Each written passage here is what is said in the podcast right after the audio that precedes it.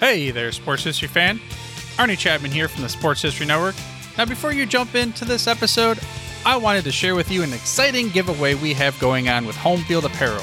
We have a digital $50 gift card to homefieldapparel.com for one lucky fan of the Sports History Network. All you got to do is head over to sportshistorynetwork.com forward slash giveaways to sign up. Again, that's sportshistorynetwork.com forward slash giveaways.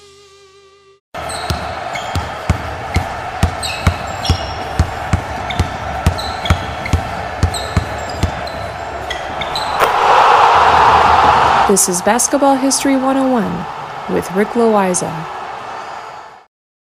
Welcome back to Basketball History 101, part of the Sports History Network. I am your host, Rick Loiza, and this is the podcast where we bring to life some of the forgotten stories from basketball history.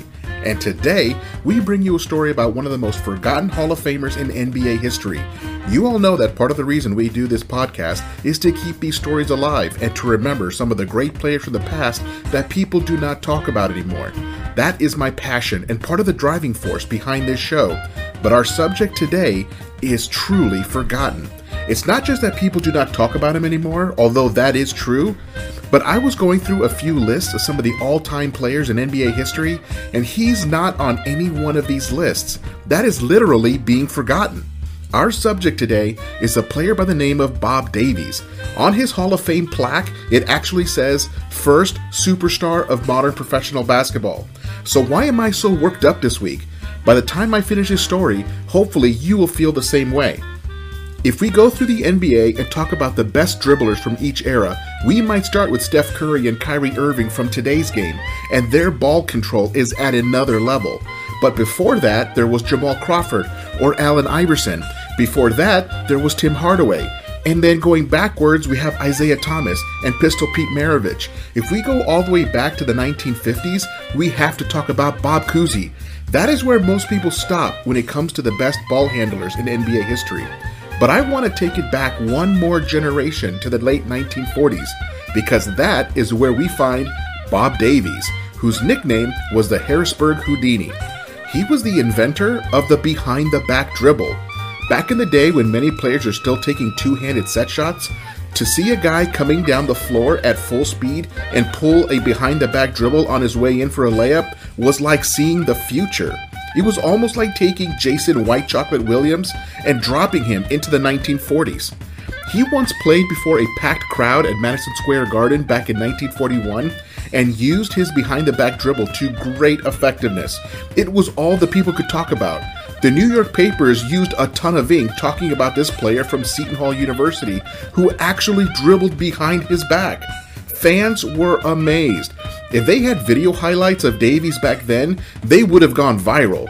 Many experts at the time said that he might be the best college player since Hank Luisetti, who played at Stanford 10 years earlier. By the way, if you want to hear the Hank Luisetti story, go back to episode 6 where I share the story of how he single handedly popularized the one handed jump shot in a game that he played in Madison Square Garden in the 1930s. But back to Bob Davies. Back in 1971, for the NBA's 25th anniversary, they named their silver anniversary team. This was a list of the 10 best players in NBA history, excluding players that were still active at the time, which is why you don't see Wilt Chamberlain or Jerry West on the list. But here is the list of the 10 best players in NBA history as far as the NBA leadership was concerned back in 1971. The list is this Bob Cousy, Bill Sharman, Sam Jones, Bill Russell, George Mikan, Bob Pettit, Dolph Schayes, Paul Arizin, Joe Fulks, and Bob Davies. So, why is he not talked about more? My best guess is that there is virtually no footage on him playing anymore. He primarily played in the days before game footage was saved. He did play on TV quite a few times, but hardly any of those games were actually recorded. But I feel like I'm getting ahead of myself here, so let me take you back to the beginning of his story. He was born on January 15th, 1920, in Harrisburg, Pennsylvania. He was the kind of all American kid that was good at everything he tried. He was quite simply a good all around athlete. Back in 1931, he took third place at the National Marbles Tournament. He was 11 years old at the time. Just three years later, he returned to the National Marbles Tournament, and lost the semifinal match to future Baseball Hall of Famer Harold Pee Wee Reese. But not everything was roses for the Davies family. In 1932, right during the heart of the Great Depression, his father, Idris, lost his job and money became very tight for them. But they made it through and did everything they could to make every dollar stretch as far as possible. By the time he reached high school, it seemed that he played on every team the school had. He was the captain of the basketball team and the baseball team. He also played football and ran track. He was a four sport letterman at his high school. He was popular and easy to get along with.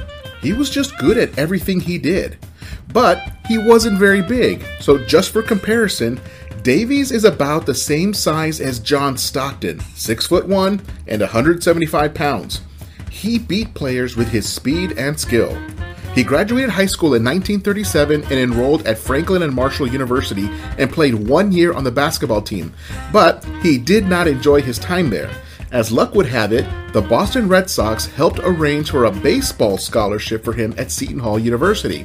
There was no contract signed with the Red Sox, but the implied expectation was that he would develop his baseball skills at Seton Hall and then join the Red Sox a few years later. But the weird thing about his transfer to Seton Hall is that he was given four years of eligibility at Seton Hall, even though he had already played one year at Franklin and Marshall. But a lot about the NCAA was more relaxed back then. So now he is at Seton Hall on a baseball scholarship, but also wanted to play for the basketball team. Since the two seasons did not conflict or overlap, it would have been easy to do. Now, this is when he became obsessed with the behind the back dribble. He felt a deep need to perfect it, he would spend hours in the gym practicing the move at ever increasing speed until he could pull it off at full speed. He decided to walk onto the basketball team and join the freshman team. With his leadership, they beat the varsity in a practice game. That is when Seton Hall knew that they had someone special. He also played well for the freshman baseball team, and they also knew that they had someone special. Heading into his sophomore year, he was able to join the varsity of both teams and really make an impact for the school. He was part of a group of five sophomores on the basketball team who were known as the Seton Hall Wonder Five. The group included Ken Pine, John Ruthenberg, Bob Fisher, Bob Holmes, and Bob Davies. Yes, Bob was a very popular name at the time. They started a 43 game winning streak that would extend into their junior year. He also hit 381 for the baseball team and then spent the summer playing semi pro baseball for the Burlington Cardinals in order to stay in shape for the next school year. His popularity continued to grow as he was featured in a few newsreels that were played before movies at the movie theater. Remember, these were the days before TV as we know it today. Nat Holman, the Hall of Fame basketball coach, called Davies the best basketball player he had ever seen. After that sophomore year is when Davies decided to make basketball his primary sport. He still played on the baseball team, but they switched his scholarship over to the basketball team. Due to the success of the Wonder Five, Seton Hall was able to build a brand new gym nicknamed the House That Bob Built. I guess when you have three Bobs in your starting lineup, it could have been any one of them, but in this case, it really was about Bob Davies. The school paid $800,000 to build that gym and that was back in 1940. Two years later, in 1942, he graduated from Seton Hall as an All American basketball player and with a record of 55 and 5 while on the varsity. He actually graduated early and skipped his final baseball season in order to go into the military. Seton Hall, along with many other universities, created an accelerated program for their senior men so that they could get their degrees before joining the war effort. The Japanese had bombed Pearl Harbor just a few months earlier, and America needed every man available to help win World War II. So instead of going directly to the pro leagues like most college athletes of Davies' caliber, he joined the Navy, where he was stationed at the Great Lakes Naval Training Station in Chicago. That was actually a lucky break for him because Davies had been invited to play in the annual College All Star Game, which took place in Chicago every year a team made up of college all stars would be matched up against a professional team. In this case, it was the Oshkosh All Stars from the National Basketball League. The NBA did not exist yet, so the NBL was the top professional league at the time. Also, on a side note, the Oshkosh All Stars were not really an all star team, they were a regular team from the NBL who just went by the name All Stars. In any case, the college players beat the professionals by a score of 61 to 55, and Davies won the game MVP award. Davies would later say that this is the game when he knew he could make it as a professional basketball player. But before starting his professional basketball career, the United States needed to win World War II. While he went through his training for the Navy, he played on the base basketball team called the Blue Jackets. They would schedule games against other bases and even against college teams. His Blue Jackets team once beat the University of Kentucky 53 to 39, and Kentucky coach Adolph Rupp called the Blue Jackets the best team he had ever seen. Davies entered the Navy as a third class petty officer, and when he left the Navy three years later, he was a lieutenant. But this is what he did while he was in the Navy he was a submarine chaser. He commanded a ship that patrolled the Mediterranean Sea looking for German submarines and engaging them if necessary. Davies never shared much about his time in the Navy, so not much is known about the specifics of his service, but that is not uncommon. My wife's grandfather also served in World War II, and he never spoke of his time in the service.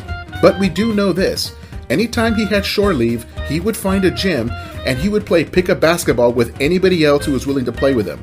As always, he played pickup games like they were the championship game. But once the war was over, it was time for him to join the professional ranks of basketball. At the time he left the Navy, the NBA still did not exist yet. The premier basketball league at the time was still the NBL. The NBL did not have a draft the way we think of it today. When a player became available, every team had the opportunity to outbid each other for that player's services. In this case, it was the Rochester Royals that stepped up and offered him the best deal. It worked out in a lot of ways as the Royals were loaded with talent. And if the name Rochester Royals sound familiar, it's because they still live on today as the Sacramento Kings. And this is actually a good place to take a break. Davies has just completed his naval service and is about to become a professional basketball player, so we'll be right back with the rest of his story.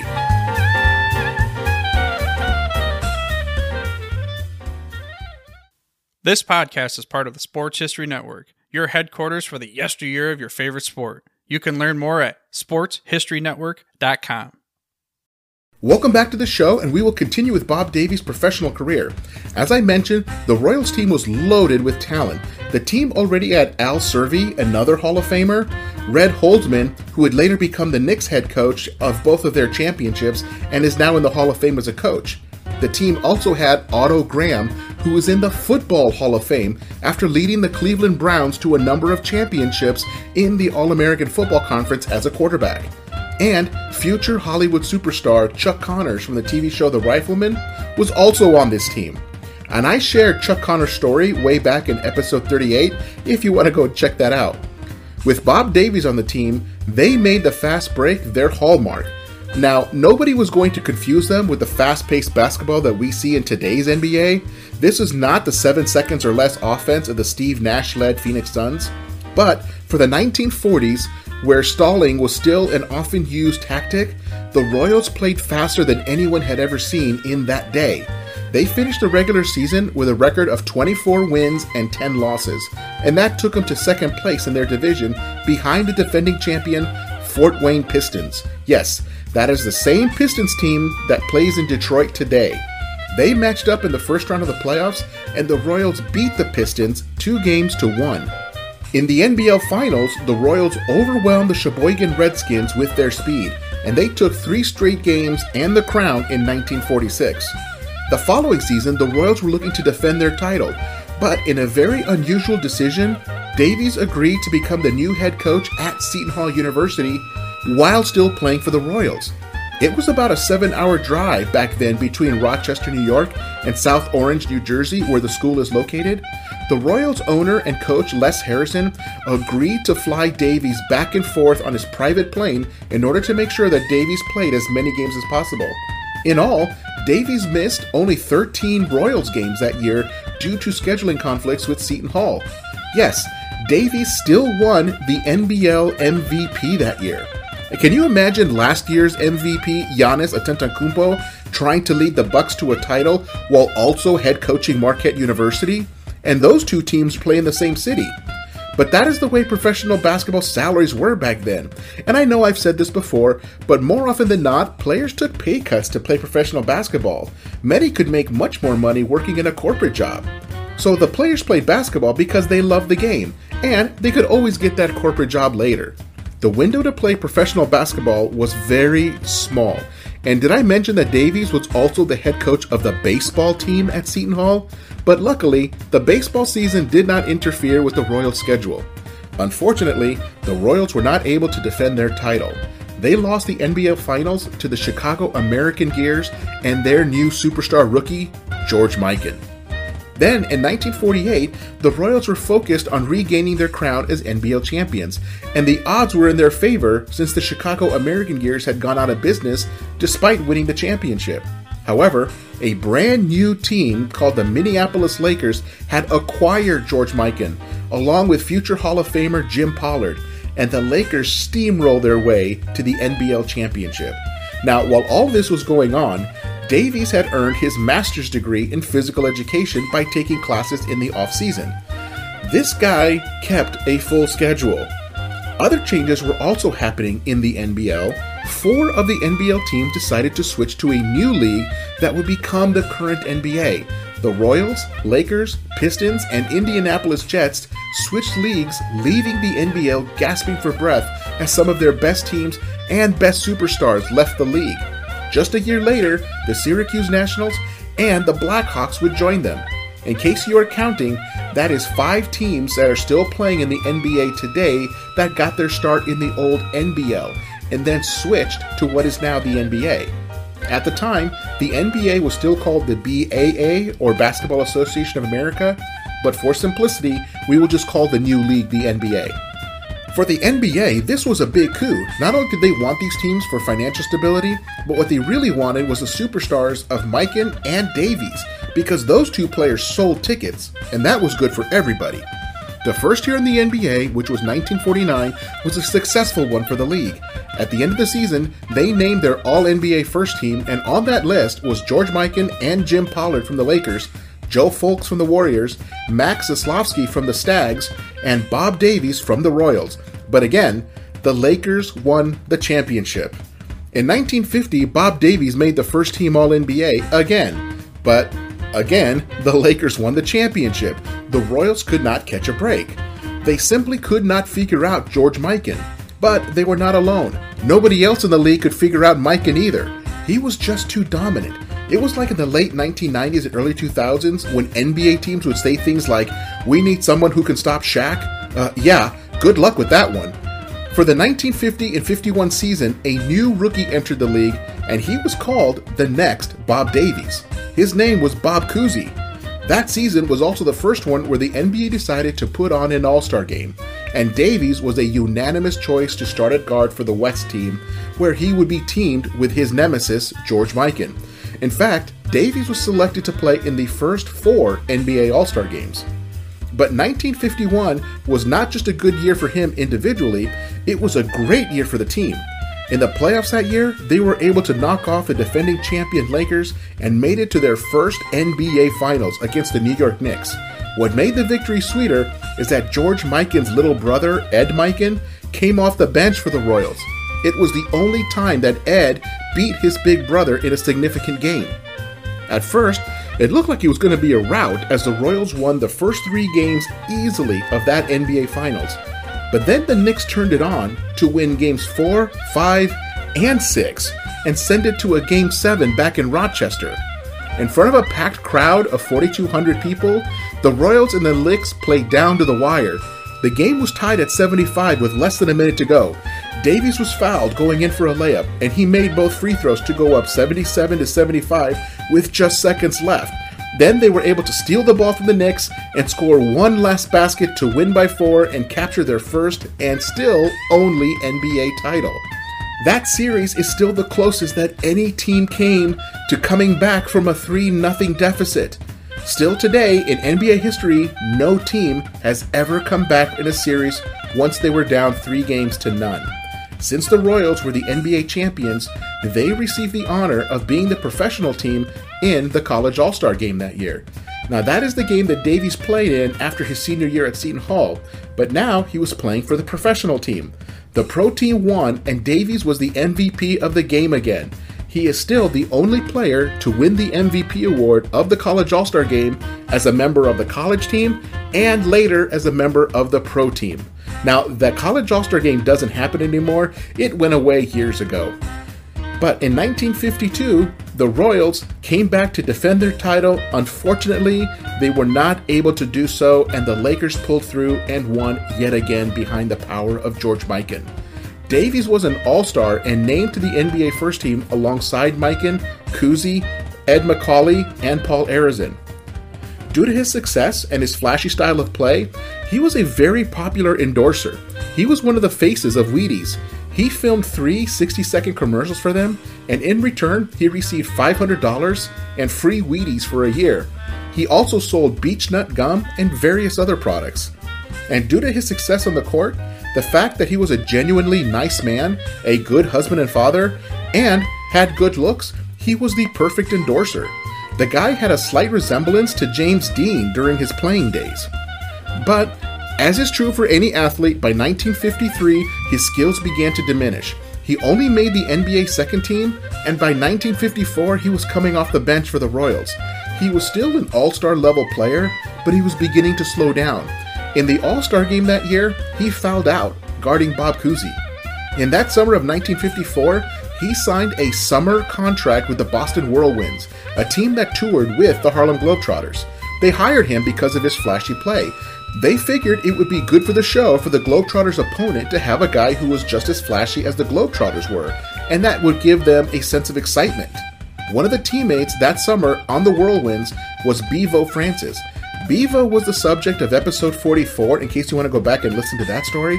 Bevo twice scored over 100 points in a college game. But this is a Bob Davies episode, not a Bevo Francis episode. We already did that one. So, after that summer with the Whirlwinds, Davies returned to the Royals for one final season. Then, very early in that 1955 season, he announced publicly that he would retire upon the conclusion of the season. That is when the farewell tour began. Those of you who are old enough probably remember the retirement tours of Dr. J and Kareem Abdul Jabbar. In those cases, as with Davies, each city had a special Bob Davies night as he played there for the last time. Everyone knew how good this man was and how much he meant to the NBA in helping the league to get off the ground and to get on solid financial footing. Many talk about George Mikan as being the first NBA superstar and the best player of the first half of the 20th century, but many consider Davies to be the NBA's second superstar and the best guard of the first half of the 20th century. Davies would turn 35 during that final season, making him the oldest player in the NBA by two years. I just did a quick check of the current players in the NBA, and today there are only 13 players in the league that are 35 or older, including Udonis Haslem, who just re signed with the Heat at the age of 41. At the age of 35, Davies was already played way beyond what was typical for that era. In that final season, he was the first player to dish out 20 assists in a single game. Sports writer Leonard Lewis said that Davies was as important to the NBA as Joe DiMaggio was to Major League Baseball. At the end of that season, the Royals got knocked out by the Lakers yet again, and Davies' number 11 jersey still hangs in the rafters in Sacramento. After retirement from the NBA, he took the head coaching position at Gettysburg College because he was close to where he grew up. But Gettysburg was a small school with a small budget, and they lost more often than they won. They went 18 and 30 during his two years as coach, and he had enough. He just could not stand the losing. He then took a job working for Converse as a shoe rep, handling the northeastern United States. He was off on the road visiting shoe stores, checking inventory, and placing orders. He did that for 20 years until his final retirement from working altogether. In the 1970s, the NBA started to put on an old timers game in conjunction with the All Star game they would get retired players to play a shortened game to give the fans another chance to see some of their favorite players from the past. And Davies was a regular participant in these games. In fact, he played his final old timers game in 1985 at the age of 65, easily the oldest player in the game. Pistol Pete was also in that game, and he was only 36. And just to give the game some old school flair, Davies shot nothing but two handed set shots, and made most of them. The other passion in his life after his NBA career was working with an organization called the Fellowship for Christian Athletes, where he would put on basketball clinics all over the country. He was so effective in his work with the FCA that they renamed his home chapter from the Harrisburg chapter to the Bob Davies chapter. At the end, he succumbed to prostate cancer and passed on on April 22, 1990, at the age of 70, with his family around him.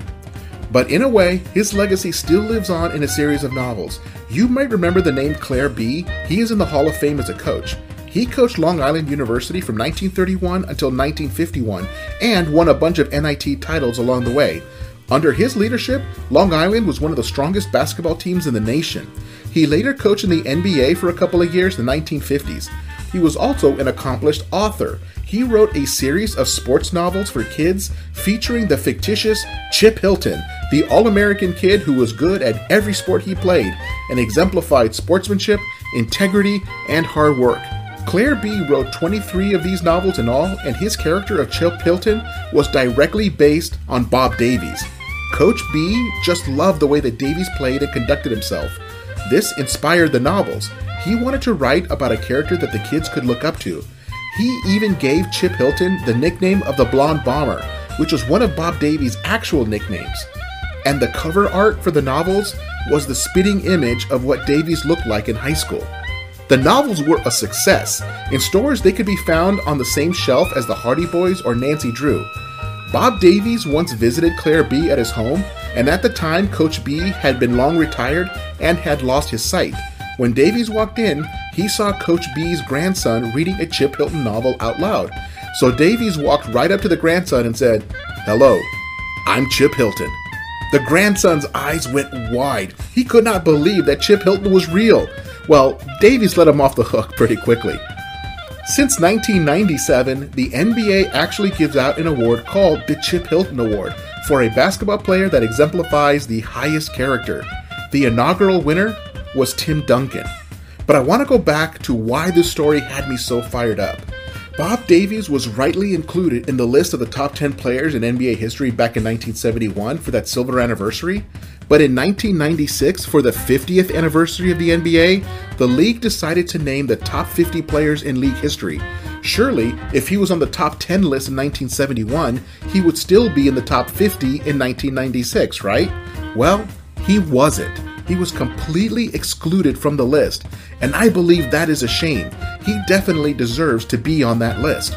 And I will take this a step further. You know how every year around All Star time, someone on ESPN or TNT will complain that a certain player was unjustly left off the All Star roster? Well, I don't have a problem with that opinion, but there are only a limited number of spots on the All Star team. If you say that one player should be included, then you have to name the player that you think should be removed. I think that's only fair. You cannot just go adding guys to the All Star games without taking other guys out. So, with that in mind, if I want to see Bob Davies included in the top 50 NBA players of all time, then I need to say who should be removed to make room for him. In my opinion, that answer is Dave DeBusschere. No offense to Dave DeBusschere, he was an incredible NBA player and a deserving Hall of Famer, but I will maintain that Bob Davies was better. Bill Simmons, the sports writer and NBA historian, put together a list of the top 96 players in NBA history, and he too left Bob Davies completely off the list. I mean, surely he was in the top 96. So, this is what I meant at the beginning of the episode where I say that he is one of the most forgotten players in NBA history. He is completely missing from some of these top lists of players when he was clearly one of the best players that ever played. He needs to be remembered, and I am just glad that I can have a small part in keeping his legacy alive. For anyone who loves basketball history, we cannot forget Bob Davies. Well, that is our story for today. Join us next week when we share the story of Paul Arizin, one of the other early superstars of the NBA. That's next time on Basketball History 101, part of the Sports History Network, the headquarters of Sports Yesteryear. Go to sportshistorynetwork.com to find out more about this and other sports history podcasts. If you like what you hear, please hit that subscribe button wherever you get your podcasts. Also, go ahead and give us a rating and a review, and that will help others to find this podcast more easily. And check out our page on Facebook. It's called Basketball History 101 Podcast. There you will find shorter historical posts, as well as comments and discussion starters on today's game. I'll also announce there when new episodes come out. I want to thank my producer and editor, Jacob Loiza. Join us each week as we continue to mine the history of basketball for more great stories from the past. Take care, and see you soon.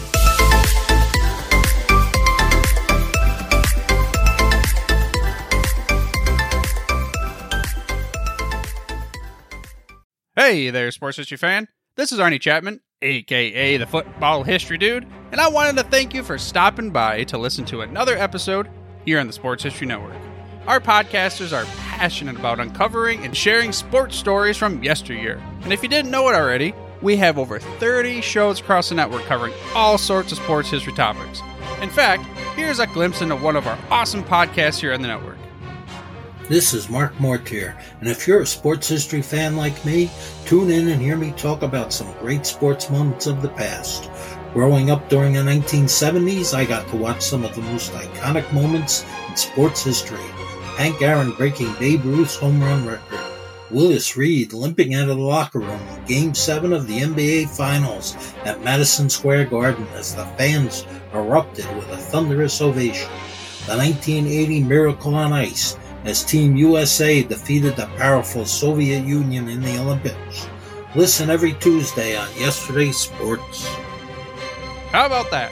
I bet you're super hyped to go listen to that new podcast, right?